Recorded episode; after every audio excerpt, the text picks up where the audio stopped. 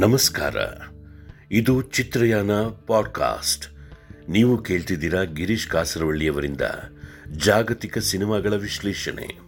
ಇವತ್ತು ನಾನು ಮಾತನಾಡಲಿಕ್ಕೆ ಆರಿಸ್ಕೊಂಡಂಥ ಸಿನಿಮಾ ಬೆಂಗಾಲಿ ಸಿನಿಮಾ, ಜನ ಅರಣ್ಯ. ಸಾಮಾನ್ಯವಾಗಿ ನಮ್ಮಲ್ಲಿ ಸಚಿತ್ ರಾಯ್ ಅಂದ ತಕ್ಷಣ ಪತೇರ್ ಪಾಂಚಾಲಿ ಜಲ್ಸಾಗರ್ ಚಾರ್ಲತಾ ದೇವಿ, ಮಹಾನಗರ್ ಇದ್ರ ಬಗ್ಗೆ ಮಾತಾಡ್ತಾ ಇರ್ತೀವಿ. ನಾನು ಸಚಿತ್ ರಾಯ್ ಅವರ ಚಿತ್ರ ಯಾನವನ್ನು ಮೂರು ನಾಲ್ಕು ಘಟ್, ಘಟ್ಟಗಳಲ್ಲಿ ಅರ್ಥ ಮಾಡ್ಕೊಳ್ಳೋದಕ್ಕೆ ಪ್ರಯತ್ನ ಪಡ್ತಾ ಹೋಗ್ತೀನಿ. ಮೊದಲನೇ ಘಟ್ಟ ಪತೇರ್ ಪಾಂಚಾಲಿಯಿಂದ ಆರಂಭಿಸಿ ಸುಮಾರು ದೇವಿ ಮಹಾನಗರವರೆಗೆ ಅಥವಾ ಕಾಪುರುಷ್ ಮಹಾಪುರುಷ್ವರೆಗೆ ನಂತರದ ಘಟ್ಟ ಸಿಟಿ ಟ್ರಯಾಲಜಿ ಅಂತ ಯಾವುದನ್ನು ಕರಿತೀವೋ ಅವು. ಅದಕ್ಕಿಂತ ಸಿಟಿ ಟ್ರಯಾಲಜಿಗಿಂತ ಮುಂಚೆ ಅರಣ್ಯರ ದಿನ ರಾತ್ರಿ ಅಂತ ಶುರು ಮಾಡಿದರು. ಅಲ್ಲಿಂದ ಶುರುವಾಗಿದ್ದು ಸಿಟಿ ಟ್ರಯಾಲಜಿಯವರಿಗೆ ಬರ್ತಾ ಹೋಗುತ್ತೆ. ಮೂರನೇ ಘಟ್ಟ ಅವರ ಹೃದಯ ಸಂಬಂಧ ಕಾಯಿಲೆ ಬಂದ ಮೇಲೆ ಅವರು ಪೂರ್ಣವಾಗಿ ಓಡಾಟ ಸಾಧ್ಯ ಆಗದೆ ಹೋದಾಗ ಬರೀ ಸ್ಟುಡಿಯೋದಲ್ಲೇ ಮಾಡಿದಂಥ ಕೊನೆಯ ನಾಲ್ಕು ಸಿನಿಮಾಗಳನ್ನು ಮೂರನೇ ಘಟ್ಟಕ್ಕೆ ಸೇರಿಸ್ತಾ ಹೋಗ್ತದೆ ಮೊದಲನೇ ಘಟ್ಟದ ಸಿನಿಮಾ ಪತಿರ ಪಂಚಲಿಯಿಂದ ಶುರುವಾಗಿ ವಿಶ್ವದಲ್ಲೇ ಮನ್ನಣೆಯನ್ನು ಪಡೆಯಿತು ಭಾರತದಲ್ಲೂ ಮನ್ನಣೆ ಪಡೀತು. ಇವತ್ತಿಗೂ ರೇ ಅವರ ಮಹತ್ವದ ಕೃತಿಗಳು ಬರೋದಿಲ್ಲ, ಮೊದಲ ಘಟ್ಟದಲ್ಲಿ. ಆದರೆ ಅರವತ್ತೇಳು, ಅರವತ್ತೆಂಟರ ಸುಮಾರಿಗೆ ಬೆಂಗಾಲದಲ್ಲಿ ಒಂದು ರೀತಿಯ ಅಶಾಂತಿ ಎಲ್ಲ ಕಡೆ ಹರಡಿತ್ತು. ಒಂದು ಕಡೆಯಿಂದ ನಕ್ಸಲೈಟರ ಚಳುವಳಿ, ಒಂದು ಕಡೆಯಿಂದ ಕೆಲಸ ಇಲ್ಲದ ಗಲಾಟೆ, ಇನ್ನೊಂದು ಕಡೆ ವಿದ್ಯಾರ್ಥಿಗಳ ಮುಷ್ಕರ, ದೊಂಬಿ. ಅದೇ ಸಮಯದಲ್ಲಿ ಮೃಣಾಲ್ ಸೇನ್ ಬೇರೆ ಹೊಸ ರೀತಿಯ ಸಿನಿಮಾಗಳನ್ನು ಶುರು ಮಾಡುವ ಕರೆ ಕೊಟ್ಟದ್ದು. ರಾಯ್ ಅವರ ಬಗ್ಗೆ ಆಗ ಒಂದು ಥರದ ಆಕ್ಷೇಪದ ಧ್ವನಿಯಲ್ಲಿ ಕೆಲವರು ಮಾತಾಡೋಕ್ಕೆ ಶುರು ಮಾಡಿದರು ಅವರ ಸಿನಿಮಾ ಏನಿದ್ರು ಹಳೆಯ ಕಾಲದ ವಾಸ್ತುಸ್ಥಿತಿಯ ಬಗ್ಗೆ ಮಾತನಾಡಬಲ್ಲರೆ ಹೊರತು ಇವತ್ತಿನ ವಾಸ್ತವದ ಬಗ್ಗೆ ಅವರು ಮಾತನಾಡಲಾರರು ಅಂತ. ಅಂದರೆ ನೀವು ವಿಭೂತಿ ಭೂಷಣ ಬಂದೋಪಾಧ್ಯಾಯರ ಕಥೆಯನ್ನಾಗ್ಬೋದು ಅಥವಾ ಟ್ಯಾಗೋರ್ ಅವರ ಕಥೆಯನ್ನಾಗಲಿ ತಗೊಂಡು ಅಷ್ಟೇ ಸುಂದರವಾಗಿ ಅವ್ರು ಕಟ್ಬೋದು. ಆದರೆ ಇವತ್ತಿನ ವಾಸ್ತವಕ್ಕೆ ಅವರು ಮುಖಾಮುಖಿ ಆಗೇ ಇಲ್ಲ ಅಂಥೇಳಿ ಅದಕ್ಕೆ ಪ್ರತಿಕ್ರಿಯೆ ಅನ್ನೋ ಥರದಲ್ಲಿ ರಾಯ್ ಅವರು ಕಲ್ಕತ್ತಾಕ್ಕೆ ಬಂದರು. ಅಲ್ಲಿ ತನಕ ಅವರೆಲ್ಲ ಸಿನಿಮಾಗಳಲ್ಲೂ ಬೇರೆ ಒಂದು ಹಳೆಗಾಲಕ್ಕೆ ಹೋಗ್ತಿದ್ರು, ಹಳೆ ಕಾಲಕ್ಕೆ ಹೋಗ್ತಿದ್ರು, ಇಲ್ಲ ಕಲ್ಕತ್ತಿಂದ ದೂರ ಹೋಗ್ತಾಯಿದ್ರು ಮಹಾನಗರ ಅಂದ್ರೆ ಹೊರತಾಗಿ. ಮಹಾನಗರಲ್ಲೂ ಮನೆಯೊಳಗಿನ ಕಥೆ ಆಯಿತು.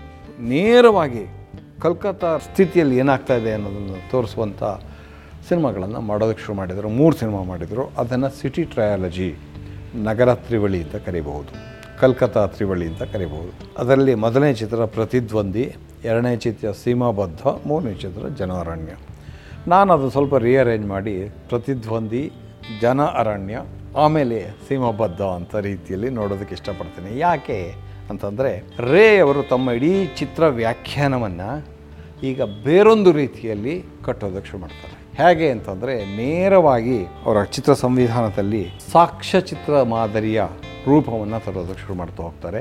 ಹಾಗಾಗಿ ಅವರು ಇಡೀ ಚಿತ್ರ ಸಂವಿಧಾನವೇ ಬದಲಾಗುತ್ತೆ. ಮುಂಚೆ ಇದ್ದಂಥ ಲಿರಿಸಿಸಮ್ ಈಗ ಕಾಣೋದಿಲ್ಲ. ಪೊಯೆಟಿಕ್ ಕ್ವಾಲಿಟಿ ಕಾಣೋದಿಲ್ಲ. ನೇರವಾಗಿ ಕಲ್ಕಟ್ಟ ಅಥವಾ ನಗರ, ಭಾರತದ ನಗರದಲ್ಲಿ ಏನೇನು ಸಮಸ್ಯೆಗಳಿತ್ತು ಅದರ ಬಗ್ಗೆ ಒಂದು ಬೇರೆ ರೀತಿಯಲ್ಲಿ ಕಥೆಯನ್ನು ಕಟ್ಟೋದಕ್ಕೆ ಶುರು ಮಾಡ್ತಾ ಹೋಗ್ತಾರೆ. ಆ ಮೂರು ತ್ರಿವಳಿಯಲ್ಲಿ ಅತ್ಯುತ್ತಮ ಚಿತ್ರ ಜನಾರಣ್ಯ. ತುಂಬ ಸಫಲವಾದಂಥ ಚಿತ್ರ ಜನಾರಣ್ಯ ಅಂತ ನಾನು ತಿಳ್ಕೊಂಡಿದ್ದೇನೆ. ರೇ ಅವರ ಚಿತ್ರ ಕಟ್ಟುವ ಕ್ರಮದಲ್ಲಿ ಎರಡು ಗುಣವನ್ನು ನೋಡ್ಬೋದು. ಒಂದು ಅವುಗಳಲ್ಲಿರುವ ಕಾವ್ಯಾತ್ಮಕ ಸ್ವರೂಪ. ಎರಡನೇದು ಅವುಗಳಲ್ಲಿ ಕಾಣಿಸ್ತಾ ಇರುವಂಥ ಒಂದು ಮಾನವೀಯ ಅನುಕಂಪ. ಮೂರನೇದು ಅವುಗಳಲ್ಲಿ ಕಾಣಬರುವಂತಹ ಒಂದು ಪಾಸಿಟಿವ್ ಔಟ್ಲುಕ್ ಆದರೆ ನಗರ ತ್ರಿವಳಿಗೆ ಬಂದಾಗ ರೇ ಅವರು ಒಂದು ರೀತಿಯಲ್ಲಿ ತುಂಬ ಕ್ರಿಟಿಕಲ್ ಆಗ್ತಾ ಹೋಗ್ತಾರೆ. ಮೊದಲನೇ ಚಿತ್ರ ಪ್ರತಿದ್ವಂದಿ ಅಂತಂದೆ ಸಿದ್ಧಾರ್ಥ ಅನ್ನುವ ನಾಯಕ ಒಂದು ಕೆಲಸ ಸಿಕ್ಕದೆ ಬೇರೆ ಬೇರೆ ಇಂಟರ್ವ್ಯೂಗಳಿಗೆ ಹೋಗ್ತಾ ಹೋಗ್ತಾ ಹೋಗ್ತಾ ಒಂಥರ ಹತಾಶನಾಗ್ತಾ ಹೋಗುವ ಆದರ್ಶವಾದಿ ಯುವಕ. ಎರಡನೇದು ಜನಾರಣ್ಯ ಅಂತ ಇಟ್ಕೊಳ್ಳೋಣ. ಬಿಡುಗಡೆಯಾದ ರೀತಿಯಲ್ಲಿ ಅದು ಮೂರನೇದಾದರೂ ಕೂಡ ನನ್ನ ಆರ್ ಆರ್ಗ್ಯುಮೆಂಟ್ಗಾಗಿ ಅದನ್ನ ಎರಡನೇದಾಗಿ ಹೇಳ್ತೀನಿ. ಈ ಕಥೆಯಲ್ಲಿ ಏನಾಗುತ್ತೆ ಅಂತಂದರೆ, ಆಗಷ್ಟೇ ಪದವೀಧರನಾದ ಯುವಕ ಒಂದು ಕೆಲಸಕ್ಕೆ ಸೇರ್ತಾನೆ. ಭಾಳ ಕಷ್ಟಪಟ್ಟು ಕೆಲಸ ಸಿಗ್ತಾನೆ. ಕೆಲಸ ಸಿಕ್ಕಲ್ಲ ಅವನಿಗೆ. ಸಿದ್ಧಾರ್ಥನಿಗೆ ಕೆಲಸನೇ ಸಿಕ್ಕಲ್ಲ. ಇದರಲ್ಲಿ ಅವನಿಗೆ ಕೆಲಸ ಸಿಕ್ಕತ್ತೆ. ಆದರೆ ಅವನು ಓದಿದ್ದು ಬೇರೆ, ಮಾಡೋ ಕೆಲಸ ಬೇರೆ. ಅವನಿಗೆ ಬೇರೆ ಏನೂ ಕೆಲಸ ಸಿಕ್ಕಲ್ಲ. ಕೊನೆಗೆ ಒಬ್ಬ ಮಿಡ್ಲ್ ಮನ್ ಆಗಿ, ಅಂದರೆ ದಲಾಳಿ ಅಂತೀವಲ್ಲ, ದಲಾಳಿಯಾಗಿ ಕೆಲಸ ಸೇರಬೇಕಾಗ್ತಾ ಹೋಗುತ್ತೆ ಆದರೆ ಅವನಿಗೆ ತುಂಬ ಕಾಡುತ್ತೆ. ಈ ದಲಾಳಿತನ ಸರಿಯೋ ತಪ್ಪು, ನಾನು ಮಾಡಬೇಕು ಮಾಡಬಾರ್ದು. ಯಾಕಂದರೆ ದಲಾಳಿ ಅಂದ ತಕ್ಷಣ ನೀವು ಯಾರಿಗೋ ಕೈ ಬಿಸಿ ಮಾಡಬೇಕು, ಇನ್ನೇನೋ ಲಂಚ ಕೊಡಬೇಕು, ಇನ್ಯಾವುದೋ ರೀತಿಯಲ್ಲಿ ಕೆಟ್ಟ ವೈಪೋಟಿಯನ್ನು ತರಬೇಕು. ನೈತಿಕ ಪ್ರಜ್ಞೆಯಲ್ಲಿದೆ.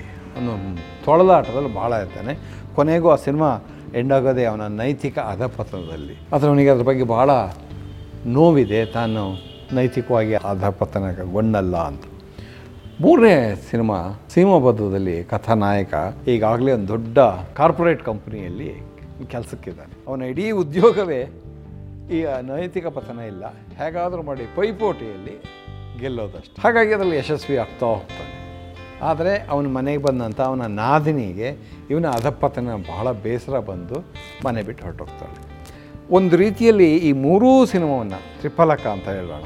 ಒಂದ್ರ ಪಕ್ಕ ಒಂದ್ರ ಪಕ್ಕ ಇಟ್ಕೊಂಡು ನೋಡ್ತಾ ಇದ್ದಾಗ ರಾಯ್ ಅವರು ಇಡೀ ಭಾರತದ ಸಾಮಾಜಿಕ ಪರಿಸ್ಥಿತಿ ಯಾವ ರೀತಿಯಲ್ಲಿ ಬದಲಾಗ್ತಾ ಇದೆ ಮತ್ತು ನೈತಿಕ ಅಧಪತನ ಹೇಗೆ ಆಗ್ತಾ ಇದೆ ಅನ್ನೋದನ್ನು ಹೇಳ್ತಾ ಹೋಗ್ತಾರೆ. ಈ ನೈತಿಕ ಅಧಪತನ ಇದೆಯಲ್ಲ ಅದು ಆಗಿನ ಕಾಲದ ತುಂಬ ಜನ ನಿರ್ದೇಶಕರಿಗೆ ಕಾಡಿದ ಒಂದು ಅಂಶ. ಜನ ಅರಣ್ಯದಲ್ಲಿ ಇದನ್ನು ಬಹಳ ದೊಡ್ಡದಾಗಿ ಮಾಡ್ತಾರೆ ಯಾಕಂದರೆ ಸಿಂಹಪದ್ದಲ್ಲಿ ನೀನು ಐದಿಕ ದಪ್ಪತನ ಆಯಿತು ಅನ್ನೋದ್ರ ಬಗ್ಗೆ ಬೇಸರವೂ ಇಲ್ಲ, ಸಂಕಟವೂ ಇಲ್ಲ ಯಾರಿಗೆ, ಕಥಾನಾಯಕನಿಗೆ. ಬಟ್ ಜನಾರಣ್ಯದ ಕಥಾನಾಯಕ ಸೋಮನಾಥನಿಗೆ ಭಾಳ ದೊಡ್ಡ ಸಮಸ್ಯೆ ಇದೆ. ಛೇ, ನಾನೊಬ್ಬ ಒಳ್ಳೆಯ ಗ್ರ್ಯಾಜುಯೇಟ್ ಆಗಿ ಒಳ್ಳೆಯ ಕೆಲಸ ಹಿಡಿಯೋ ಬದಲು ಇದೇನೋ ಮಾಡ್ತಾ ಇದ್ನಲ್ಲ, ದಲಾಳಿ ಕೆಲಸ ಮಾಡಿದ್ನಲ್ಲ. ದಲಾಳಿ ಕೆಲಸದ ಬಗ್ಗೆ ನೀವು ಬೇಸರ ಇಲ್ಲ. ಆದರೆ ಅದರಲ್ಲಿ ಕೊಡಬೇಕಾದಂಥ ನೀವು ಬ್ರೈಬು, ಅದ್ರಲ್ಲಿ ಕೊಡಬೇಕಾದಂಥ ಕಮಿಷನ್ಸು ಅದರಲ್ಲಿ ಹುಟ್ಟುವಂಥ ಪೈಪೋಟಿ, ಆ ಪೈಪೋಟಿಯಲ್ಲಿ ಯಾವುದೇ ಮಾರ್ಗ ಅನುಸರಿಸಿರೋ ಪರವಾಗಿಲ್ಲ, ನೀವು ಯಶಸ್ವಿ ಆಗಬೇಕು ಅನ್ನೋದು.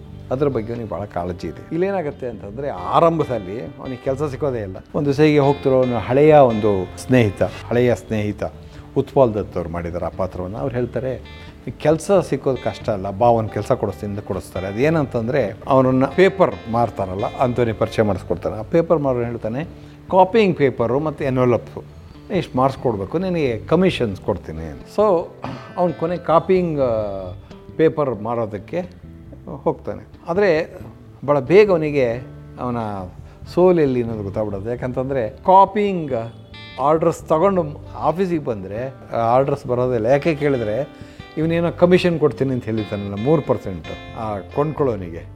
ಇನ್ನೊಬ್ಬ ಹೋಗ್ಬಿಟ್ಟು ಹೇಳ್ತಾನೆ, ನಾನು ಐದು ಪರ್ಸೆಂಟ್ ಕೊಡ್ತೀನಿ, ನನ್ನ ಆರ್ಡ್ರ್ ತಗೋ ಅಂತೇಳಿ ಅವನು ಅದನ್ನು ತಗೊಂಡಿರ್ತಾನೆ. ಸೊ ಅವಾಗ ಇವನಿಗೆ ಗೊತ್ತಾಗತ್ತೆ, ತಾನು ಕಮಿಷನ್ ಕೊಡದೇ ಇದ್ದರೆ ಮಾರಾಟ ಮಾಡೋಕ್ಕಾಗೋದಿಲ್ಲ.